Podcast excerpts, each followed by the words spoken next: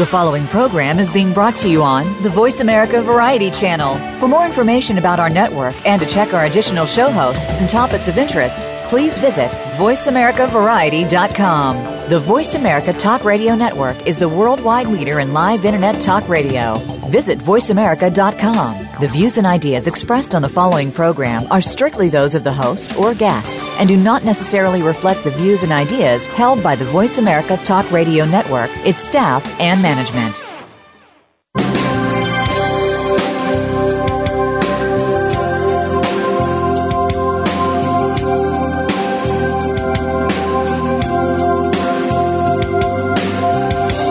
Welcome to the Sharon Kleyne Hour Health, Environment, and the Power of Water.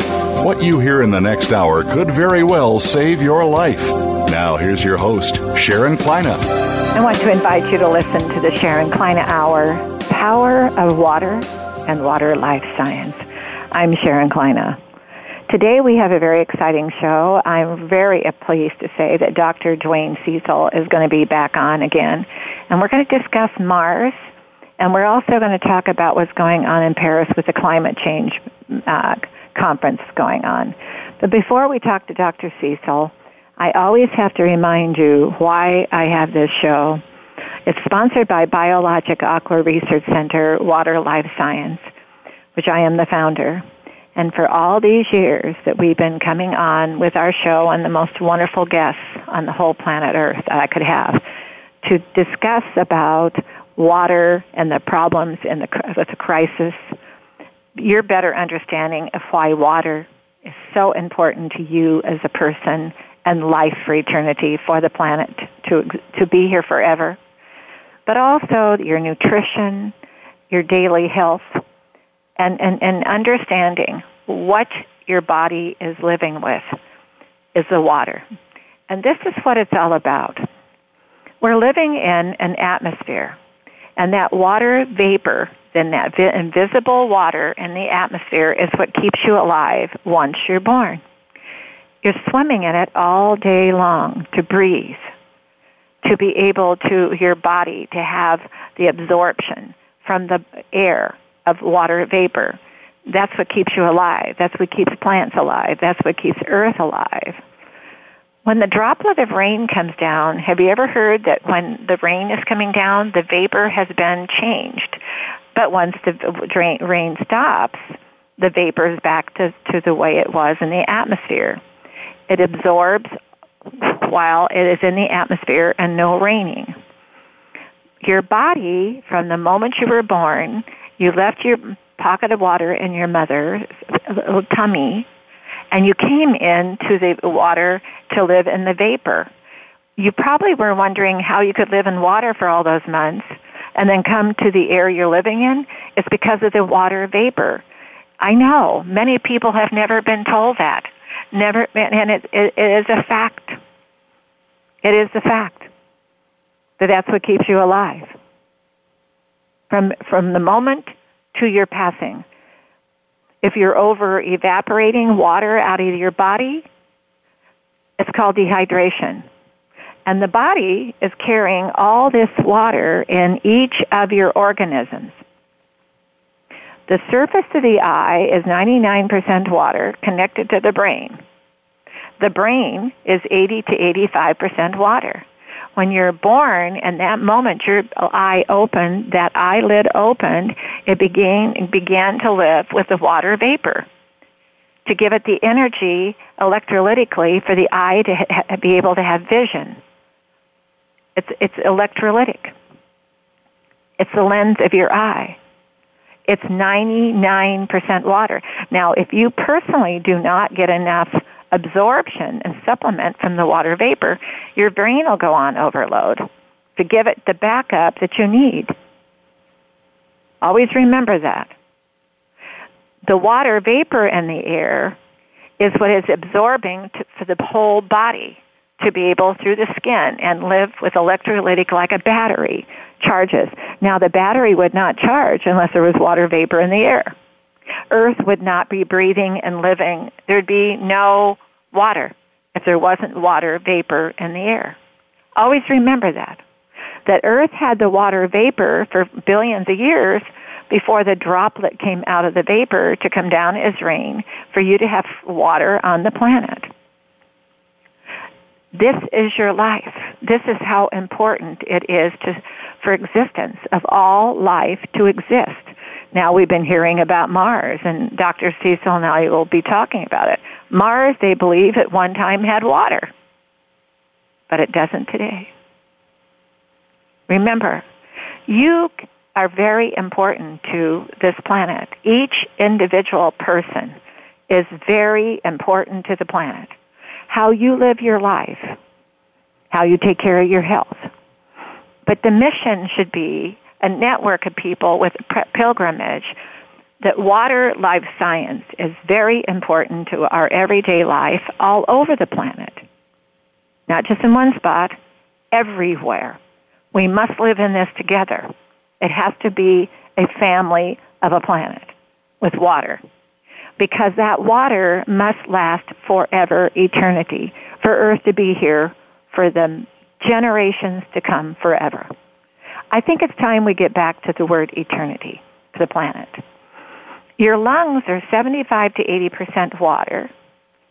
Skin is 70 to 75% water. Your blood is 50%. We could go on and on. What has happened? What is your life? Each organ has enough water, uh, lots of water for you to maintain to live with your other organs, to be able to electrolytically live with the water vapor in the air. Now, as I've always said, breathing as an exercise is vital. You need to learn to breathe in through the nose, out through the mouth. In through the nose or out through the nose. Learn to breathe. Two, drink eight to ten glasses of water a day and always drink them as a full glass. If it's cold outside, drink as warm as you can handle it. A full glass of water each time. Nutrition to digest is vital so you don't over evaporate your water loss to dehydration. Eat the proper food. And as you're learning, sugar is going to be your enemy. Have moderate, a little bit of sugar but not a lot of sugar. Number four, moderate exercise. If you're an athlete, learn in between to moderate yourself. Five, sleeping is vital like the planet. Rejuvenate your body with sleeping. It is vital.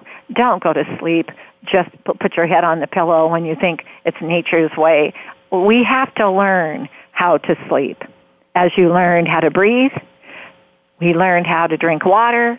We learned how to eat food. We learned our moderate exercise, and we're learning how to sleep. It, it, it can be done. It's exciting. Every day, it's a new day. I need you to know to look up some things.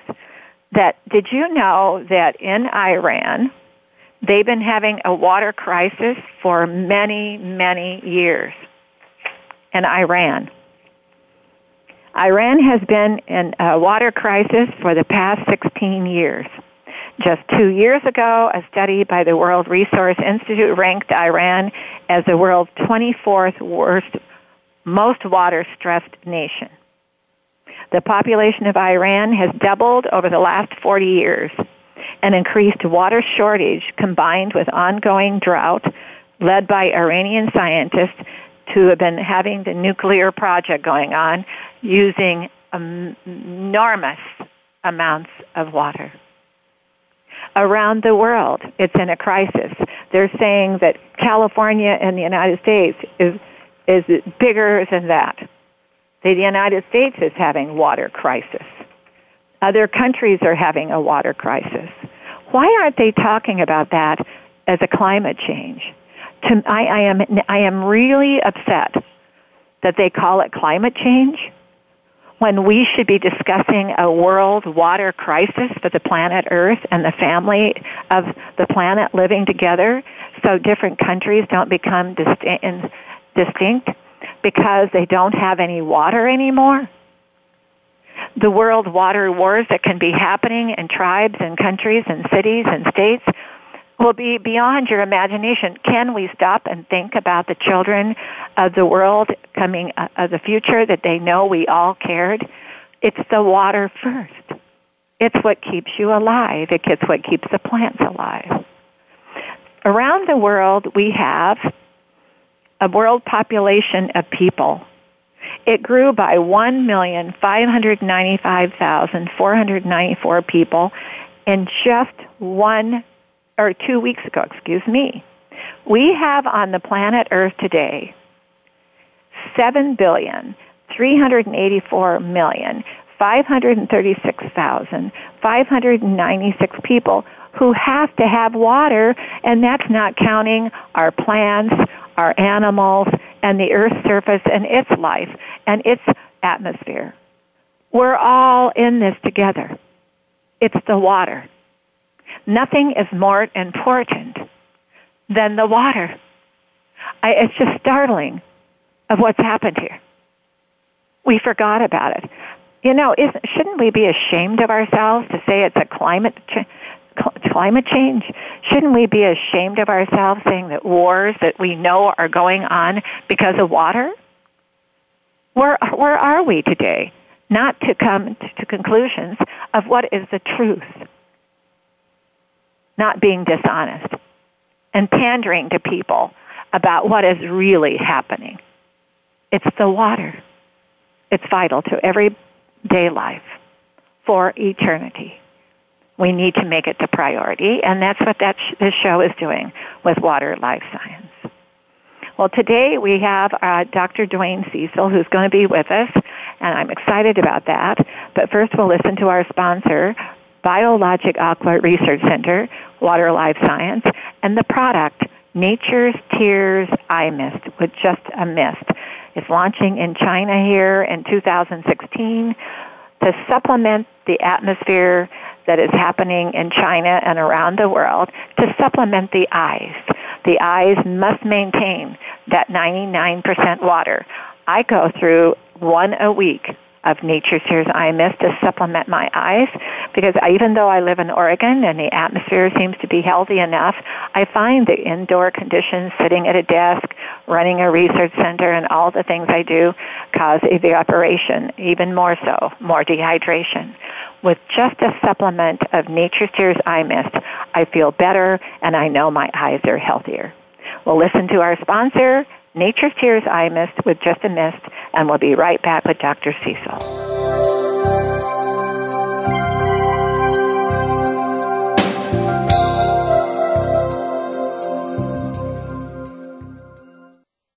Stimulating talk. It gets those synapses in the brain firing really fast. All the time. The number one internet talk station where your opinion counts. VoiceAmerica.com. Discover the secret of Nature's Tears Eye Mist, an entirely different approach to eye care without eye drops. When your tear film is dry, your eyes feel dry. Nature's Tears Eye Mist naturally supplements the tear film with Biologic Aqua Absolute Premium Standard Grade of pure, all-natural water. Nature's Tears Eye Mist, just a mist. All natural, safe, convenient, no preservatives. Nature's Tears Eye Mist can be purchased nationwide at selected eye care professionals and drugstores near you. Become our friend on Facebook. Post your thoughts about our shows and network on our timeline. Visit facebook.com forward slash voice America.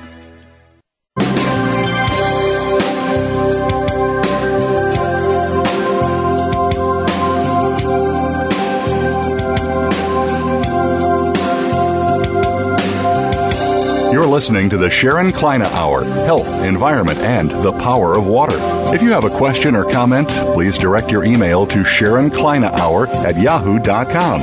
That's Sharon Kleyne Hour at yahoo.com. Now, back to the program. I want to introduce you to Dr. Duane Cecil. He's the principal scientist for Sustainable Earth Observation Systems. He's in Waynesville, North Carolina.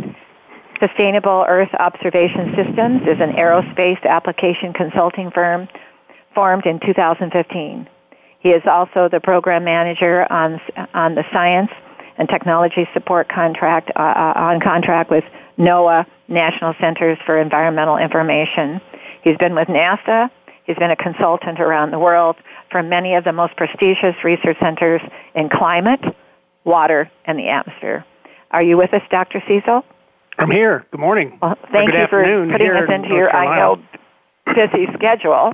I know we always have a difficult time getting together. So it's nice to have you on today.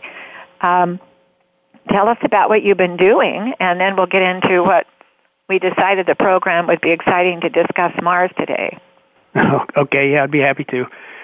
well, you you introduced the Sustainable Earth Observation Systems, and it's a small company that I've formed that's really a consultant to the aerospace and the earth science industries across the world, but mainly in the United States. And I have contracts with the International Space Station National Laboratory and with other parts of, of NASA and NOAA and some other small companies that are really looking at ways to to better observe the Earth on a more sustainable basis rather than billion dollar satellite systems. We're, we're going to much smaller systems, CubeSats and small sats satellites. And it, to be able to, to observe what's happening in our atmosphere on the surface of our Earth, and also what's happening to the planet from outside our atmosphere, um, for instance, solar radiation coming in from the sun, and, and really to be able to observe that and, and to do it on a more efficient scale and, and to continue it for decades to come. So we've really been looking at better ways to do that. The technology is is there now. Uh, small electronical platforms that really uh, give us a, a lot of power to to look at what's going on in our atmosphere and on the surface of the Earth, and it's all for societal benefit. I mean, why are we doing this science and engineering? What what's the so what of the science and engineering that we're doing and spending so much time on on a global scale? Uh, how are we going to use that information to improve the lives of, of folks here on, on Earth and to sustain our, our lifestyles and, and um, make it easier for the, the growing population? I heard in your introduction you talked a little bit about the, the growing population. That, as we've talked many times before, that really is the source of of all the things that are happening with our natural resources and water being the top of the list. You know, something you need to explain is the smaller systems of what the power of that's going to be to get more detail. Uh, could you explain that to the audience about what some of those systems are, uh, are so they understand it? Because they're looking at, you go off with shuttles and you sit on wherever when you get there and they're studying. But your system sounds like it's more powerful than just going out to the solar system and sitting out there bringing in uh, more inf- a lot of information. Your system sounds like it's zeroing in. Right. And, and Am so, I wrong? No, no, you're you're you're real close to to being right on the small sats and CubeSats. Um, the analogy that's been used is most of your listeners probably are familiar with Beanie Babies and the box that Beanie Babies came in, about the size of that box, is maybe a little bit larger. We're talking about satellites that size and putting up constellations of them of up to 60 satellites that are orbiting the Earth in low Earth orbit about 200 miles above the Earth's surface. And uh, large constellations of these small satellites that are taking measurements that look at the ground or look at the atmosphere in meter resolution, which is about three feet, and doing it about every half hour. And so compare that to the to the billion dollar larger satellites that we have now, like Landsat, which NASA and the U.S. Geological Survey fly and operate, and that's nearly a billion dollar satellite. It has a return path of every 16 days that it can image an area on the Earth's surface as compared to every half hour making measurements and they're much uh, much less expensive to build, much less wow. expensive to launch and to operate. Mm-hmm. And we still get the kinds of measurements and the observations that we're after. Now, we're not there on everything that NASA and, and NOAA and USGS in this country with the large satellites. We're still a ways away with the smaller satellites, but it's called disruptive technology. It really is changing the satellite industry and the aerospace industry and so it's it's more sustainable. It doesn't take as the large rockets to to get these into orbit. As a matter of fact, these small CubeSats and small satellites. I say SATs. When I say SATs, that's satellites. So the Cube satellites and the small satellites can be launched from the International Space Station. Mm-hmm. So it's it's you know when you when you have a supply rocket that goes to the International Space Station, it can have many of these smaller satellites on it, and they can be launched right, right off the space station. So it's it's more sustainable, it's much more efficient, and the, the technology is just exploding. It's like your your handheld phone is much more powerful than than the original computers, and so the same thing's happening with satellite technology, and we're getting smaller and more efficient. Can you imagine what you just said, handheld phone? Have you ever text somebody sitting in another country and they text you right back? It's pretty amazing. It's just amazing um, yeah. what is happening there with the airwaves. It is indeed. Now and I'm so, going to ask you one. Uh, if you took all the all the atmosphere, the water in the atmosphere away, and it begins to deplete, what would happen to those airwaves? You take all the all the moisture and the, the water vapor out of the atmosphere, and we'll we'll be just like Mars. And there would be no there would be no be gone, uh, atmos- be, there would be no electromagnetic communications at all. Well, and there'd be no life as as we know it on this planet right. if, if you take now, the moisture if the, away. if the atmosphere begins to deplete, let's say begins be uh, diminished because it's being utilized for all this technology, for all the things you can imagine, Dr. Cecil, what would be happening in time? Let's say a thousand years from now, if all of this technology is utilizing the water vapor in the atmosphere, could there become eventually a, a, a slow depletion of what, how much water is necessary in the water vapor? Well, it's it's really we've talked about this before too, Sharon. It's really a, an energy balance equation in the atmosphere, right. and so so as you as you warm things up or cool things down, the the the Earth moves the balance around by storms and by winds. And so if we're depleting the atmosphere of, of moisture, then we'll be taking more from the oceans. Is mm-hmm. it a mm-hmm. large amount? Probably not f- uh, for what you're talking about. However, one of the things that I didn't hear you talk about in your introduction was, was virtual water. And what I mean by that is you talked a little bit about the water that we're not thinking about using that, that we use in large amounts, relatively large amounts. I'll give you an example. To produce a pound of beef takes about on the order of 1,800 gallons of water. Now, the virtual water that's in that production is not just the water to to feed the cow, but to clean up after the cow, to grow the crops for the feed, to move the beef around. 1,800 gallons to produce one pound of beef. So yeah. as the world's population grows and we have to increase food production, look what that does to mm-hmm. the water supply. It's huge, huge impact. And these calculations have been done for all kinds of things, from from a pound of rice compared to a pound of flour, a, a right. cup of tea per, per, uh, compared to a cup of coffee. I mean, it's mm-hmm. the, the virtual water that we don't think about that it takes to produce our food stocks is a tremendous can you imagine amount of water. laundry, showers, things that are hygiene exactly. conscious. Exactly. Uh, it's it's about about 800 gallons of water to pr- produce one cotton shirt, one cotton T-shirt. Yeah.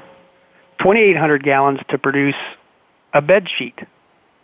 Mm-hmm. And so we don't think about the water that goes into the manufacture and, and our industrial complex yeah. and the development of nations, and and that relates to what's happening in Paris right now. Why why nations are having a really difficult time of agreeing on how we're going to address climate change issues and, and what's going on in the atmosphere because the developing nations want to have those bed sheets and those cotton t-shirts and that pound of ground beef like the developed nations have. You know, Dr. Cecil, I'm going to ask you, and I really want to get onto Mars again too, but okay. we'll go back and forth. But and I really wanted you to carry this today with your directions you thought would have been important to the audience. But why are we calling it climate change? Um, do you think we should be calling it global warming? No. Uh, what do you think we should be calling it? I don't know. I personally, uh, with my studies, have found that water is the issue. But when you discuss global warming or you say climate change, the audience of our planet, the people who elect those officials and give them the money they need to go do what they're doing to study, they they don't they forget about the water. And to me, water is the climate change. Well, I would I would maybe say it a little bit different, but okay. I, I would I would no, definitely. No, I want you to tell me how I should say it. Uh, well, the way that I would say it is that that in terms of natural resources on this planet to sustain life and sustain lifestyles the way we know them and, and we want to sustain them, water's the top of the list. And energy's got to be right after it, but water is definitely the top of the list. But this conference that they're having in Paris is is to address um, as as best we can as a global community our influence, especially in large cities of 10 million people or more in megacities. In large cities, our influence on changing local weather and regional weather and climate, and then global weather and climate. So that's what they're addressing there. But to me, what we really ought to be addressing, and this comes back to the water resources and the energy needs and industrialization and development, what we ought to be addressing is population growth on this planet. And we, we, we just don't address that. We don't talk about it. And there's lots of reasons that we don't do that. But as you pointed out in your introduction, I, I rounded your numbers off, but in your introduction, you talked about the world's population right now is about 7.4 billion people, and by 2035, calculations are showing, projections are showing around 9 billion people on this planet. And we can't sustain that kind of a population. We, need to, I already talked about in the next 15 to 20 years, we need to double our, our water use efficiency, double it in the next 15 to 20 years. And we also, in the next 20 or 25 years, we need to double food production on this planet. We're losing ocean fisheries, we're losing uh, agricultural areas on, on the continents to, to drought, long-term drought. We're losing it to urban sprawl. We're losing it to development. You know, we, we're, we're not talking about those kinds of issues. We're talking about climate change. Well, to me, because I'm a climate science, scientist, the, the, the climate is really the integrator of all the other things. It affects right. biological systems, ecosystems, water resources, energy resources, populations, where they live, how they live. So it really is the Why integrator. don't we find a way where people understand it, Doctor? Um, you know, um, you know, I watch people with myself, and I watch and uh, I listen to other people with how some people describe things. People need common sense descriptions. I don't care who you are. You could be a, a surgeon. You could be uh, an individual who's teaching a class on this. You need to. There's all these people out there in the world that are, seem to be very intellectual. Then there's other people who work for all kinds of. Uh, uh, they could be taking the tickets at the movie theater. They need to understand. Yeah, you have sense.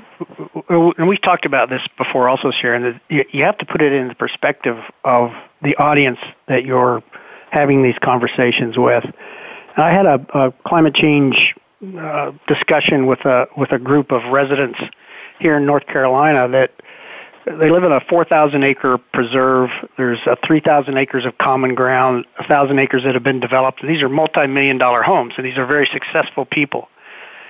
And when I speak to them about climate change, you, you don't you don't force the science on them. You don't force your opinions on them, and I try not to do that with anybody. But you try to put it in perspective for them, and talk about economic issues and development, and and what climate change means to the, to successful development and being a successful uh, member of your community, and and and then you have their attention, and so you really have to to to talk to the audience that you're talking with, not talk to, but talking with, put it in perspective from them.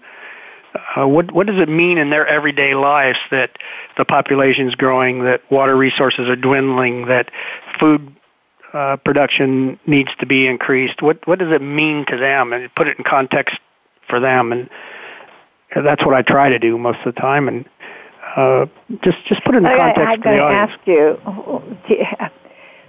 when you're talking to people, being conscious of how, how you're going to get described to them intellectually or whatever.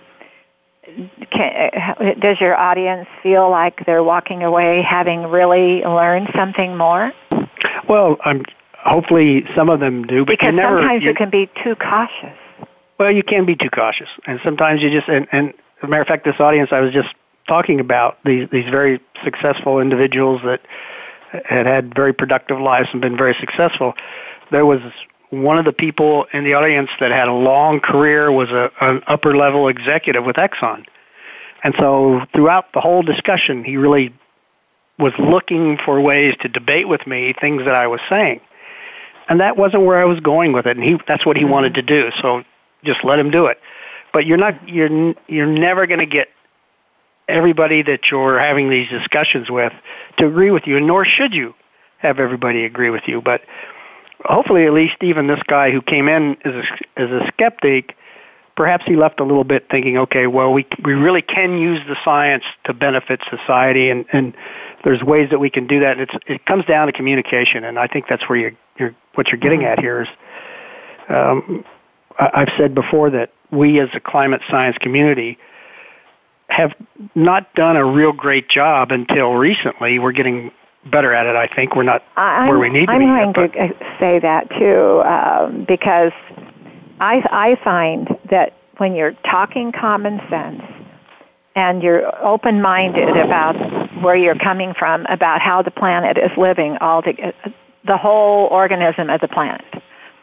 I know when I speak places, you could hear a pinfall with physicians and scientists and caretakers of elderly. They're just shocked of things that they had forgotten about that hadn't been brought to the head of the class on how we're breathing, drinking water, how vital that is compared to everything else, and the, and the, on the, and the planet just breathing the water vapor has to keep us alive, and then drinking the adequate water to keep us alive. And they forget about how important that atmosphere is to keeping us alive, but it's keeping all organisms alive inside and out.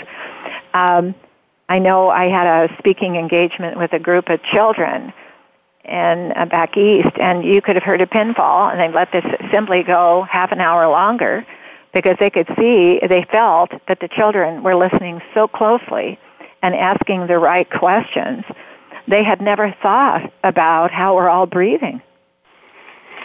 Yeah, Um, I think that's that's particularly true in in developed nations like the United States. We take it for granted that we hit the light switch, we're going to have lights and and and heat in our homes. There we and we're go. going to have we have water when we turn the faucet on, and we really take it for granted, and we we forget about it. We we, well, we don't doctor, think you know about how much take water for it granted? takes. Uh, they, everybody takes for granted how the body is breathing.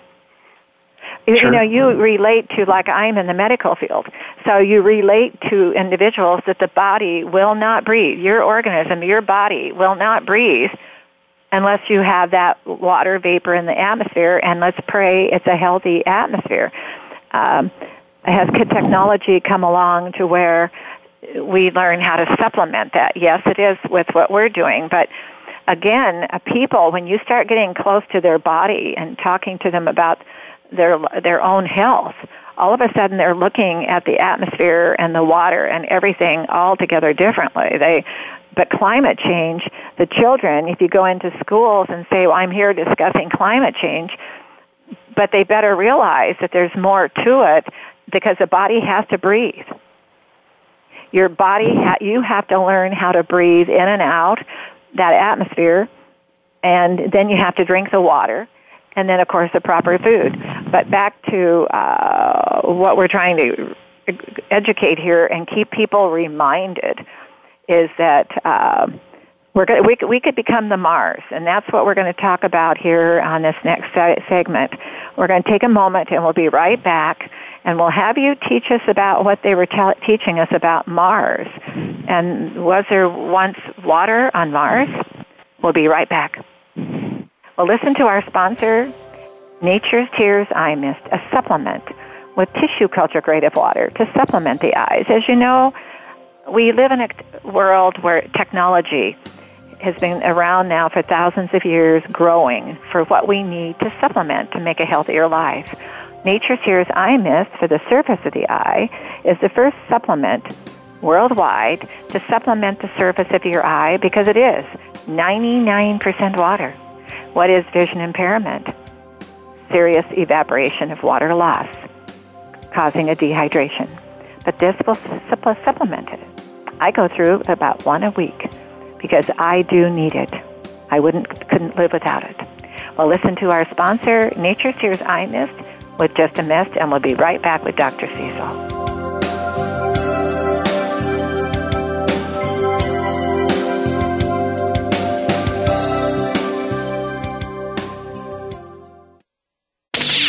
the Internet's number one talk station. Number one talk station. VoiceAmerica.com. Discover the secret of Nature's Tears Eye Mist, an entirely different approach to eye care without eye drops. When your tear film is dry, your eyes feel dry. Nature's Tears Eye Mist naturally supplements the tear film with Biologic Aqua Absolute Premium Standard Grade of pure, all natural water. Nature's Tears Eye Mist, just a mist. All natural, safe, convenient, no preservatives. Nature's Tears Eye Mist can be purchased nationwide at selected eye care professionals and drugstores near you. Stimulating talk gets those synapses in the brain firing really fast. All the time. The number one internet talk station where your opinion counts. VoiceAmerica.com.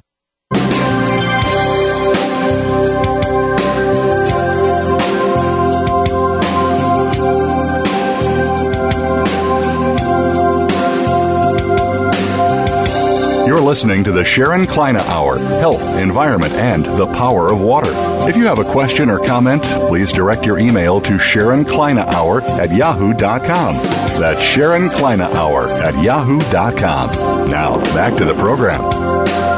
Dr. Cecil, we've been hearing a lot about Mars and the water that had been on Mars at one time and uh, the atmosphere around Mars. Teach us a course on what what we need to learn more about Mars. Well, this is a pretty exciting, uh, very recent, within the last uh, year or two, uh, conclusion that scientists have made from observations again of, of essentially a satellite around Mars that was launched in, in August of 2005 called the, NASA calls it the Mars Reconnaissance Orbiter. It took about seven and a half months to get to Mars and, and orbit, orbits around the planet and there's there's something like five or six uh, satellites and a, and a couple uh, instrument uh, platforms on the surface of Mars that have been taking measurements for some time now. And so uh, we've known for, for a number of years that about four billion years ago or so that Mars had somewhere between six and seven times the amount of water that's that we can that we suspect is on the planet now. There was a lot more water there. But Mars doesn't have an, uh, atmosphere like Earth does, and it doesn't have a magnetic field like Earth does. So the scientists have, have theorized and calculated that, that all of that water that was on Mars has gone into space. Well, a young uh, graduate student at Georgia Tech University in Atlanta uh, took a look at the streaks the southern hemisphere of Mars on steep slopes, there are these discolored streaks. And he theorized that, that they had to be from water running across the surface and minerals evaporating out of the water and causing that discoloration in those streaks. So, uh, with this Mars uh, reconnaissance orbiter, there's a spectrometer uh, as one of the instruments on board, and they were able to look at the chemical makeup of these streaks. And it turns out that they're calcium perchlorate. And to make calcium perchlorate, you really need water. And so what the theory is now is that there's groundwater on parts of Mars very near the surface, and so that these streaks are being created. This is the hypothesis that these streaks are being created by water that is very briny because Mars is very cold much colder mm. than the surface of the Earth. Mm. But as we all know, you, uh, it, it's very difficult to, to freeze mm-hmm. salty water. So this is very, very briny water that will seep from the groundwater on a seasonal basis, like a spring or a fall, and run across these steep valley surfaces on on the surface of Mars. Now, they've looked at they've had the the Mars orbiter look at some 240 or 250 possible sites that it could be these streaks could be from water, and it turns out that only 13 or 14 of those 200 and some odd sites they've looked at uh, have the chemical the, the the residue and the coloration of these streaks has the chemical makeup that involves transport by water. Huh. So Um, in fact, there is, it, at least it looks now like there is water below the surface of the planet. Okay. And that it does seep out on the surface and, and leave these streaks of, of uh, calcium perchlorate as the water evaporates and, and these sediments come out and discolor and leave these streaks on the surface of the planet. Mm-hmm. Now, the so, atmosphere, there's been atmosphere around the planet Mars for how long? Water and uh, vapor. Well, there's there's not much there's not much atmosphere like we know it. There's there's mm-hmm. not a lot of atmosphere there, um, but there is there is water vapor. We are making measurements of of temperature Mm-hmm. Um, also making measurements of, of how much water vapor is there and how much dust, and that's that's why when you see Mars with the naked eye, it appears to be red because most of the surface deposits on Mars have iron in them, mm-hmm. and as the iron oxidizes it, you mm-hmm. get that red color. And as the winds blow, and there's, there's really strong winds on Mars, you get these dust storms, and that's why it appears to be a, why it's called the red planet, and it appears red with a naked eye when you can see it. Mm-hmm. But there isn't a lot of water vapor. There isn't any standing water on the surface of the planet. There are some frozen ice caps in the poles of the planet. So mm-hmm. we knew that there was some water there. And we thought it was just all frozen, but it appears that there is actually some real briny, real salty uh, groundwater that, that does move from time to time and, and comes out on the surface. Mm-hmm. Now, uh, did, were there any signs that maybe uh, billions of years ago there was uh, m- more water than there's there now? Well, yeah, yeah, and, and I started this conversation with that the calculations show that about four or four and a half billion years ago there was somewhere on the order between five and ten times more water on that planet than there is there now. So there mm-hmm. probably was some standing water in certain mm-hmm. parts of the planet at certain times of the year. So do you and believe that, prior to that, that, there was life on, on the planet? Well, that's the question. So is that enough water uh, to, to support life as we know it and in the, in the conditions that Mars also has, much, much colder temperatures and much hotter temperatures than we have here on the Earth, and doesn't have the, the oxygen-rich atmosphere that we have here. And I've, I've used this analogy before when we've talked about this, Sharon, that if the Earth was a basketball, if our planet was the size of a basketball, our atmosphere that supports life as we know it and protects us as we know it from the rest of the solar system, from, from impinges and impacts from the rest of the solar system, that atmosphere is a, a piece of paper, a piece of notebook paper stretched over that basketball. That's the only atmosphere that we have. Mm-hmm. And that really distinguishes Earth from, from other planets that that we can see and that we've been able to measure and, and that we, we know about that really distinguishes us from those other planets is the water on the surface of our planet and our atmosphere and the water vapor that's in our atmosphere. Mm-hmm. Mars doesn't have that. So, um, but I'm going back even billions and billions of years before the last four billion. Do you think that it was just diminishing as time went by, like this predicted on our planet? in time if we're not careful and start getting better technology? Well, again, we've got a, a magnetic, a global magnetic field. Mars doesn't have that. Mm-hmm. And that, that helps us. Explain what that means main, to the audience that would not Well, what that means that. is it, it really helps us maintain our atmosphere. It, it's one of the things that helps us maintain the atmosphere. And so Mars doesn't have that. It doesn't. It doesn't have when you use the compass and it it points at the the magnetic North Pole, that wouldn't happen on Mars. Mm-hmm. And so, whatever atmosphere it had after formation, uh, it's it's as we know it, and as we know life, and as as the life that we know needs the atmosphere to support it. Mars may have had that really early on in its formation, but it doesn't have that now. That doesn't mean that there isn't life on that planet, and couldn't have been life on that planet. It, it could be very different than than life mm-hmm. as we know it. Mm-hmm. Because there has been water on there, and, and again, as far as we know, that is the essential building block for life is, is right. water, and, and for on our planet, oxygen as well. And of water in the very, atmosphere, and then right, yeah, right. And you it, mentioned it, the word it's something that I like to study, as you know, evaporation.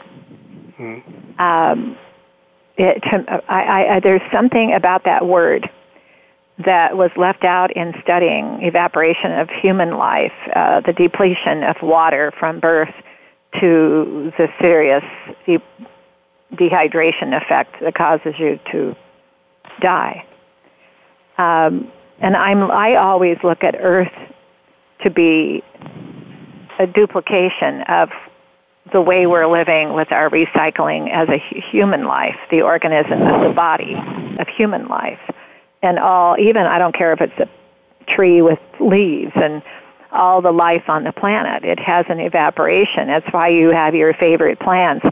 And if you have a snail or a slug or some insect that wants to go and soak out that water, moisture out of that stem, it can kill the plant. Right. And uh, so when you go out and look at the planet, Earth, for what it has to what it has to be to sustain itself, that water in the atmosphere is so vital to then uh, the climate. Uh, uh, and I look at climate as a temperature change. Am I right or wrong?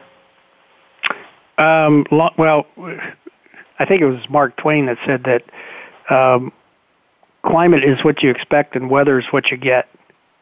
So climate is what over a number of years, a long period of time, a number of decades, that we, we understand what we what, what our weather is going to be like. Mm-hmm. And the weather is day to day and, and can change. We can have extreme events like tornadoes and things like that. And so mm-hmm. that's really on the short term, weather is short term climate. And, and so climate's what you expect from your experience and from, from the data and from the science and the study and weather is what you really get. And and sometimes you'll you'll get extreme weather events that you wouldn't have predicted, knowing your long-term climate trends.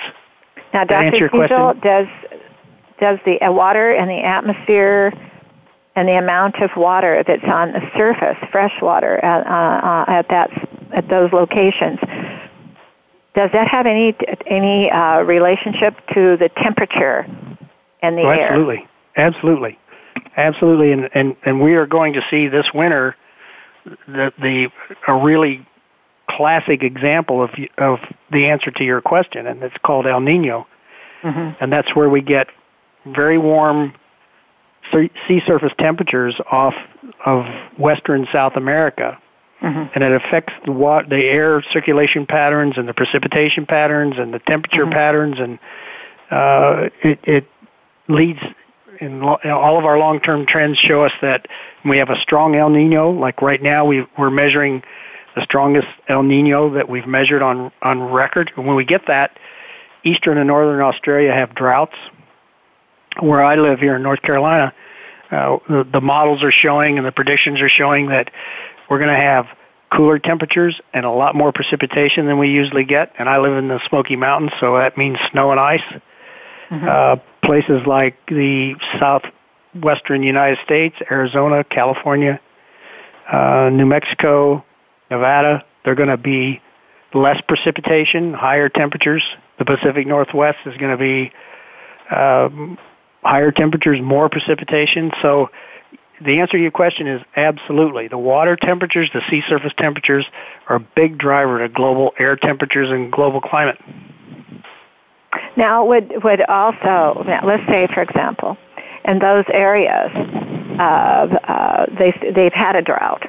If they had a technology that could, through the many years, that would begin to recycle the water to more water storage on the surface of that of the planet at that location, would that help regulate the temperature uh, differently because there was more water. It wasn't all going down into the aquifers or becoming uh, over evaporating. Would that, with more water on the surface, help those temperatures to regulate themselves? Uh, not necessarily, because you know this comes back to some of the debates we have about climate change and, and global warming, and are we having, are we humans having an effect on on the weather and the climate? Um, it's not just local. The, the drivers and the impacts locally will change the air temperatures and will change the amount of precipitation available, but it's really heavily influenced by the whole global scale. Mm-hmm. So you would have to change something very, very dramatically in a in a small region to really affect the weather and climate by itself. So it, it I mean, it's I won't say it's impossible, but it would be a, have to be a really dramatic change. What about over in the Middle East? You probably heard me because I got a report today before the show about Iran and all the years it's been uh, having water so shortages and the seriousness of that future and that they've been using it for their nuclear technology as much as they could use it. I mean, it's just been depleting. Yet they're over there in the Middle East with all the sand of which is very lifeless organism and that causes a, a severe temperature change on the planet too because the longer that's there doesn't that also uh, cause a temperature change because you've got one enormous area of our planet that's mostly sand very true and when you think about what's happening to the the tropical rainforests for instance in, in the amazon in brazil mm-hmm that the the trees are being harvested and they're not being replanted. And, and, so that really does affect global. And then the, they don't climate. have the irrigation coming the way they maybe should, and the so- soil becomes lifeless and turns to sand. And we've we've talked about Saudi Arabia before. It's the largest country on the face of the earth that doesn't have a river. Right. And they People just signed about that. they just signed a 99 year lease with Ethiopia in Africa to grow food for them. Mm-hmm. So they they can't they've they've used up most of their arable land, mm-hmm. and they don't have fresh water, and so mm-hmm. they have to buy agriculture. They have to buy their food their food sources. Everything. Yep. But so they have the money now because I they have the oil. You, I want to ask you something about you know the oil companies. They have done so much exploration around the world are they a source of better, of really good technology also for what's going on beneath the surface with water? They are. They are an excellent source of technology. But here's I the challenge. I've thought of that, Doctor, many, many times because people want to uh, intimidate them about uh, oil, and yet would a person stop driving cars? uh, would we stop using oil for energy? Whatever but um, I've often wondered if they would be a source to turn to for enormous amount of wealth of of information and technology with what they've been learning. Is, have, has that been going on? Has there been a coalition to work with that? There has been. Was, two weeks ago, I was in Houston for the first space commercialization conference that NASA's put on. This was the first one. I, I had the great opportunity to chair a, a panel of, of four different companies plus my company and I moderated the panel on small satellites and cube satellites and what this mm-hmm. thing that I called earlier in today's program, this uh, disruptive technology and how it's really changing the industry. Mm-hmm. But there were several sessions. It was a th- two and a half day, almost three day conference, and there were several sessions with the the crossover between aerospace industry and, and Earth observations and the oil industry. As a matter of fact, there was uh, several executives from companies like Exxon and Shell that, that gave keynote talks to the aerospace industry. Mm-hmm. So there's a lot of crossover between those two industries, and but here's Wonderful. the challenge. Wonderful. Most of the information from those large oil companies or any private company is proprietary. Mm-hmm. They don't want to tell you how they know what they know and how they've mm-hmm. been able to be as successful as they are because mm-hmm. it keeps them competitive. So it's it's hard right. to get details out of them. Mm-hmm. Understandably. Right. Now, the one thing I've looked at California too, when they started stop that irrigation to the fields, you can see where California is becoming the soil is becoming lifeless and it's becoming sand. I just had a debate this morning with a, a colleague at the U- University of Idaho where we were talking about becoming more efficient with our, our water usage. And I gave the example earlier uh, in this program about it takes approximately 1,800 gallons to of water to produce one pound of beef. Mm-hmm. And so we need to become much more efficient. And, and his argument was, well, I mean, California is becoming much more efficient, but they're not getting the water where they need to get it. Okay. And they're not doing it in an ethical way. So they're giving it to people that can pay more for it, and so there's that debate as well. That that's not. Uh, yeah. Do you, do you are you going to be ethical or are you going to be yeah. efficient? You've got to. The issue is uh, it has to be uh, um, more objective. That's why they call it ecosystem. Right. I look at ecosystem as a balance balance that has to be there, or it won't go, it won't be workable. Well, we're out of time. I will give you the last minute here uh, to say anything you want to say to your audience. Well, I, I, you know, I'm a big supporter of your show and what you're doing on a global scale, and that, I mean, water is the number one resource. We can we can find minerals and we can develop uh, renewable energy sources, which we're doing on a global scale, and but it really comes down to uh, the name of your program, the power of water. It really is the one resource that that separates us from planets that we we know and planets that we've studied and this planet that we're on. It's it's our atmosphere and our water, and it's extremely our important. Breath of life. Don't take it for granted. That that's well, what I would thank you. So much. Thank you for, for giving us your time because I know how busy you are. I've had a real challenge to get to you, but thank you for giving us your time. It sounds like you're on the way to a lot of new exploration. Thank you for joining us today. No, thank you, Sharon. Bye. Well, can you imagine how much we've learned today? I want you to know that uh, whenever we have Dr. Cecil on, um, he is, like I said, he's a climatologist, water scientist, and atmospheric scientist. And uh, I really enjoy having him on whenever he can come on because he's so busy. I want to thank you for joining us today. Embrace your life, but also embrace somebody else's miracle along with your miracle. Remember, it's a miracle. But Earth whispers, never say goodbye.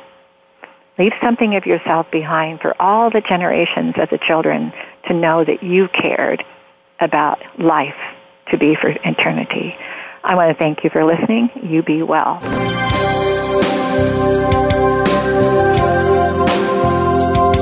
Thank you for listening.